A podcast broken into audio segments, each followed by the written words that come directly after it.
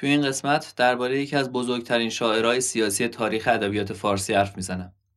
کسی که تخلصش امید بود اما راوی بزرگ حماسه شکست شد.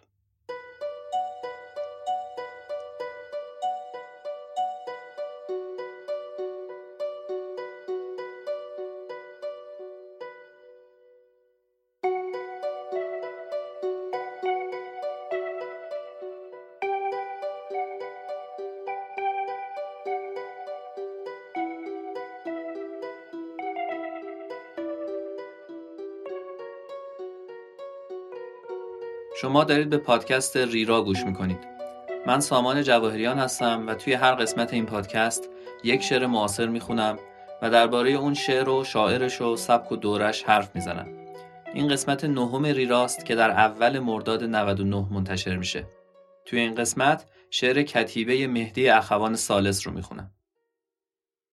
مهدی اخوان سالس سال 1306 یا 1307 در توس به دنیا اومد.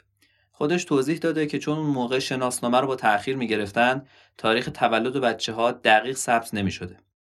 در مشهد تحصیل کرد بعد از دبستان به جای دبیرستان به هنرستان رفت و آهنگری یاد گرفت.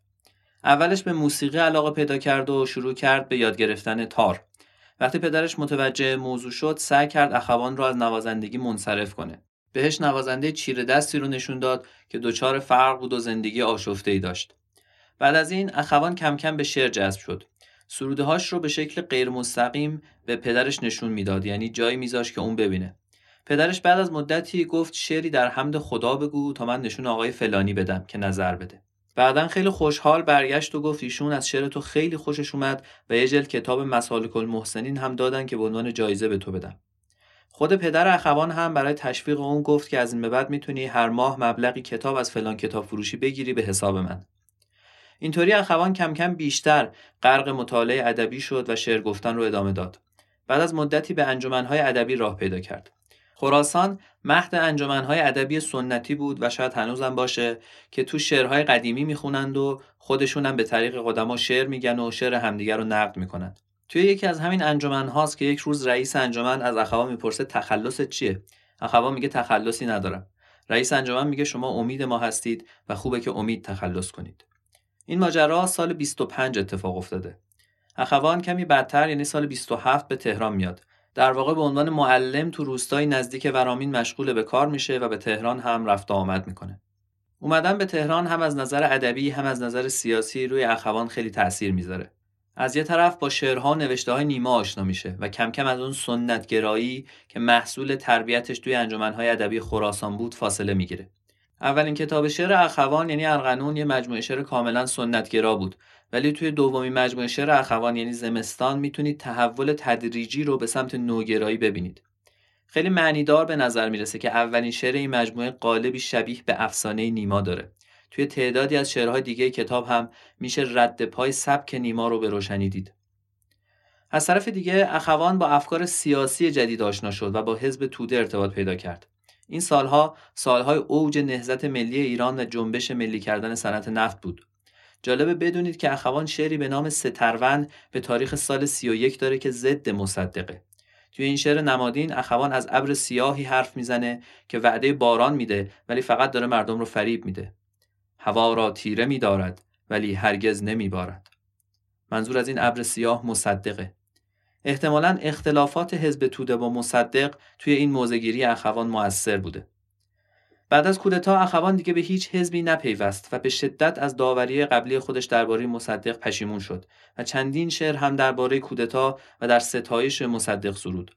از جمله قصیده کوتاهی به اسم تسلی و سلام چون آوردن نام مصدق توی اون سالهای بعد از کودتا ممکن نبود اخوان به صورت رمزی این شعر رو به پیر محمد احمد آبادی تقدیم کرد دیدی دلا که یار نیامد گرد آمد و سوار نیامد. بگداخ چم و سوخ سراپای وان صبح زرنگار نیامد. تو این شعر اخوان مصدق رو با عبارت شیر پیر بسته به زنجیر خطاب قرار میده به ستایشش می‌پردازه و باهاش همدردی می‌کنه. موقع کودتا اخوان مشهد بوده ولی بعدتر به تهران میاد و دستگیر میشه. خود اخوان معتقد بود که نیما اون رو لو داده و باعث دستگیریش شده. و یه شعر گل آمیز هم در این مورد داره به نام برای دخترکم لاله و خاج نیما که بعد از مرگ نیما تبدیلش کرد به خاج مینا. گرچه ظاهرا سندی در این مورد نیست و دیگران هم در این موضوع تردید کردند. بعد از آزادی از زندان دوران درخشان کار اخوان شروع میشه. کتاب زمستان که سال 35 چاپ شده چند تا از شاهکارهای شعر نو رو تو خودش داره. شعر مسلط سالهای بعد از کودتا شعری بود تلخ و تیره و پر از اشاره به مستی و تخدیر و مسائل جنسی.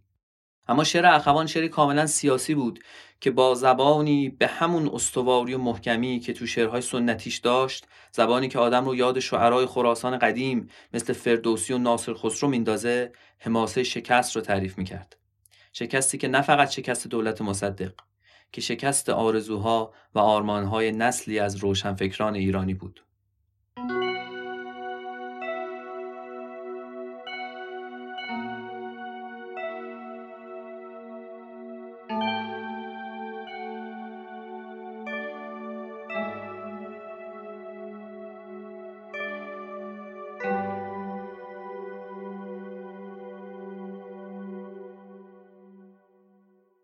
اخوان توی تعدادی از بهترین شعرهای کتاب زمستان و دو کتاب بعدیش میراستار شعر نمادگرای سیاسی نیما بود.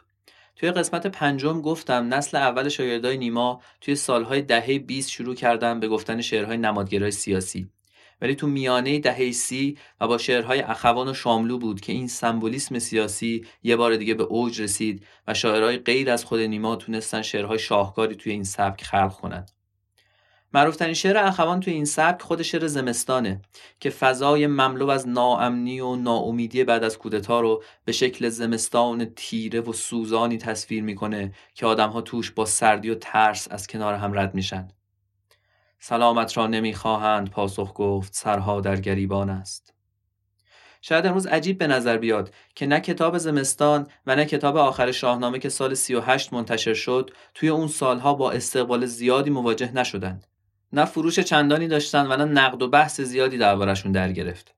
دلیلش این بود که شاعرها و نویسنده هایی که بعد از کودتا از سیاست سرخورده شده بودند پناه برده بودند به زندگی بیقیدانه به مستی و بیخبری و نابود کردن خودشون. چیزی که نصرت رحمانی توی کتاب مردی که در قبار گم شد با سراحت تصویر کرده. اگر قسمت هفتم رو شنیده باشید می‌دونید که از چی دارم حرف می‌زنم.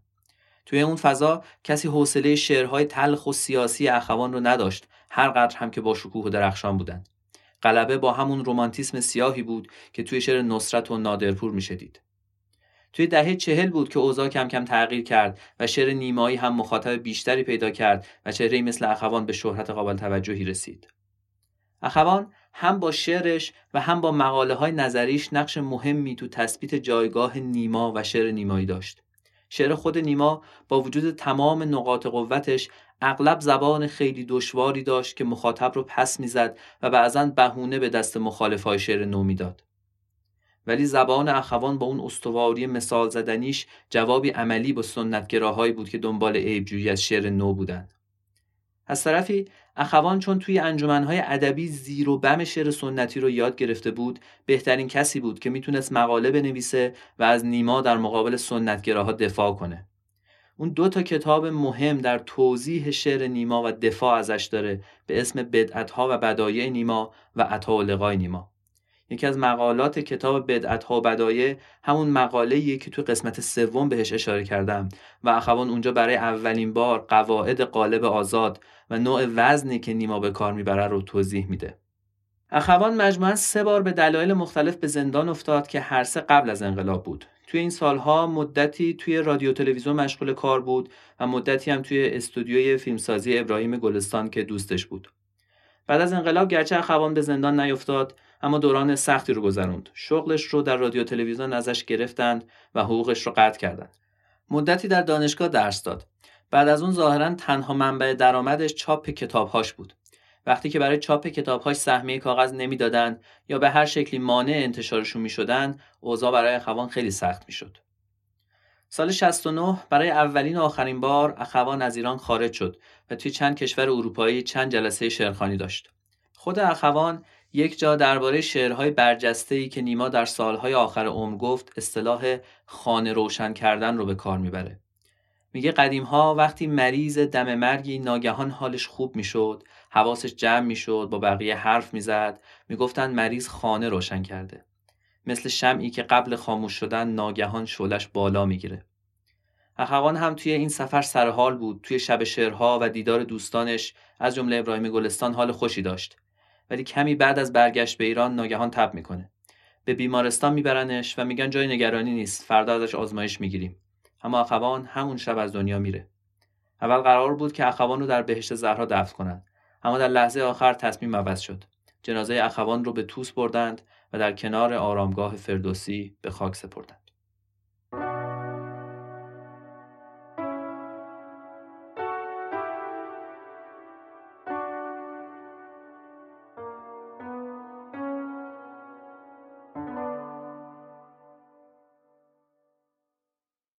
فتاده تخت سنگان سوی تر انگار کوهی بود و ما این سو نشسته خسته انبوهی زن و مرد و جوان و پیر همه با یکدیگر پیوسته لیک از پای و با زنجیر.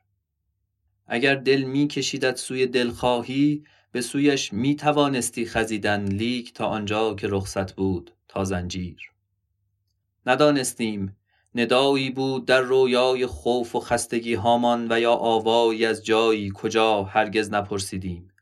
چنین می گفت فتاد تخت سنگان سوی و از پیشینیان پیری بر او رازی نوشته است هر کس تاق هر کس جفت. چنین می گفت چندین بار. صدا وانگاه چون موجی که بریزد ز خود در خاموشی می خفت. و ما چیزی نمی گفتیم. و ما تا مدتی چیزی نمی گفتیم پس از آن نیز تنها در نگهمان بود اگر گاهی گروهی شک و پرسش ایستاده بود و دیگر سیل و خیل خستگی بود و فراموشی و حتی در نگهمان نیز خاموشی و تخت سنگ آن سو افتاده بود. شبی که لعنت از محتاب میبارید و پاهامان ورم می‌کرد و میخارید یکی از ما که زنجیرش کمی سنگین تر از ما بود لعنت کرد گوشش را و نالان گفت باید رفت. و ما با خستگی گفتیم لعنت بیش بادا گوشمان را چشممان را نیز باید رفت. و رفتیم و خزان رفتیم تا جایی که تخت سنگ آنجا بود. یکی از ما که زنجیرش رهاتر بود بالا رفت آنگه خواند کسی راز مرا داند که از این رو به آن رویم بگرداند. و ما با لذتی بیگان این راز قبارالود را مثل دعایی زیر لب تکرار می کردیم و شب شد جلیلی بود پر محتاب حلا یک دو سه دیگر بار حلا یک دو سه دیگر بار. عرق ریزان ازا دشنام گاهی گریه هم کردیم حلا یک دو سه زینسان بارها بسیار. چه سنگین بود اما سخت شیرین بود پیروزی و ما با آشناتر لذتی هم خسته هم خوشحال ز شوق و شور مالامال. یکی از ما که زنجیرش سبکتر بود به جهد ما درودی گفت و بالا رفت. خط پوشیده را از خاک و گل بسترد و با خود خواند و ما بیتاب. لبش را با زبان تر کرد ما نیز چنان کردیم و ساکت ماند. نگاهی کرد سوی ما و ساکت ماند. دوباره خواند خیره ماند پنداری زبانش مرد. نگاهش را بوده بود ناپیدای دوری. ما خروشیدیم بخوان. او همچنان خاموش. برای ما بخوان. خیره به ما ساکت نگاه می کرد پس از لختی در اسنایی که زنجیرش صدا می کرد فرود آمد. گرفتیمش که پنداری که می افتاد نشاندیمش. به دست ما و دست خیش لعنت کرد. چه خواندی هان؟ مکیدا به دهانش را و گفت آرام. نوشته بود همان. کسی راز مرا داند که از این رو به آن رویم بگرداند. نشستیم و به محتاب و شب روشن نگه کردیم و شب شط علیلی بود.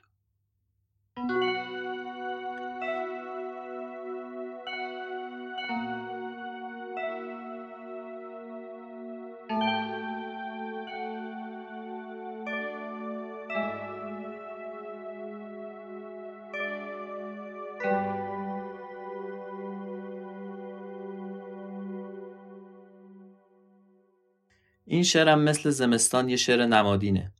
استفاده از نماد برای نیما و اخوان هم یه ضرورت سیاسی بود هم یه ضرورت ادبی. ضرورت سیاسی به خاطر فرار از سانسور بود. اخوان خاطره بامزه درباره نیما نقل کرده. می‌دونید که توی سالهای اول حکومت محمد رضا شاه خواه ناخواه فضای سیاسی و ادبی کمی باز شده بود و از اون سانسور و خفقان شدید دوره رضا شاه خبری نبود. این مسئله کم کم تغییر کرد. اول سال 27 فضا عوض شد و بعد از کودتای 32 هم که دوباره سانسور شدید برگشت. اخوان میگه یه بار بعد از سال 32 نیما به من گفت خوب شد. دوباره میشه از اون شعرهای سمبولیک گفت که مفتشا ازش سردر نیارند. اما گذشته از مسئله سانسور کاربرد نماد به شعر عمومیت و تفسیر پذیری میده. کاری می‌کنه که شعر تبدیل به گزارش روز نشه و تاریخ مصرف نداشته باشه. من مخصوصا شعر کتیبه رو خیلی دوست دارم چون این عمومیت و تفسیر پذیریش به نظرم حتی از شعرهایی مثل زمستان هم بیشتره. طوری که می‌تونه داستان خیلی از شکست ها باشه حتی از مسائل سیاسی هم فراتر بره. ریشه داستانی که این شعر تعریف می‌کنه توی یکی از مسائلهای عربیه. ولی اخوان با روایت و فضا پردازی خاص خودش معنی و تفسیر پذیری خاصی به شعر داده که خیلی تأثیر گذاره. شعر فضای غریبی رو تصویر می‌کنه. عده آدم خسته رو می‌بینیم که پاهاشون با زنجیر به هم وصل شده و در نزدیکیشون تخت سنگ بزرگی است. شعر هیچ توضیحی درباره علت این موقعیت نمیده. در طول شعر ما هرگز روز رو نمی‌بینیم. انگار در جهان این داستان شبی ابدی حاکمه. بعد ناگهان آدمها صدای رازآلود رو میشنوند که معلوم نیست از کجا میاد و میگه روی تخت سنگی که اون طرفتر افتاده از روزگار قدیم رازی نوشته شده و بعد صدا قطع میشه و حرفش ناتموم میمونه. آدم ها اول خودشون رو به نشنیدن می‌زنن ولی بعد گوششون رو لعنت می‌کنن و به سمت تخت سنگ میرن. این لعنت کردن خیلی معنی داره. بعضی وقتا آدمایی که از قفلت بیرون میان می‌بینن توی همون قفلت و بیخبری زندگی آسونتری داشتن. آگاهی خیلی وقتا عذاب آوره یکی از آدمها روی تخت سنگ میره و روشو می‌خونه. کسی از راز من با خبر میشه که منو برگردونه و اون طرفم رو ببینه. آدما دست به کار میشن با هم زور می‌زنن سختی می‌کشن گریه می‌کنن ولی دست آخر موفق میشن که تخت سنگ رو برگردونن. دوباره یکی از آدما از تخت سنگ بالا میره. روی سنگ رو پاک می‌کنه و می‌خونه ولی ساکت میمونه. آدمای بیتاقت پایین تخت سنگ بهش میگن بگو چی خوندی؟ ولی اون بازم چیزی نمیگه. مبهوت و بیجان پایین میاد. و دست آخر میگه همونو نوشته بود. نوشته بود کسی از راز من با خبر میشه که من رو برگردونه. شعر در حالی تموم میشه که هنوز شبه. شبی که با امید آدمها تبدیل شده بود به شتی جلیل و پرشکوه حالا تبدیل شده به شتی علیل. آیا از این زیباتر و موثرتر میشه داستان یک شکست جمعی رو گفت؟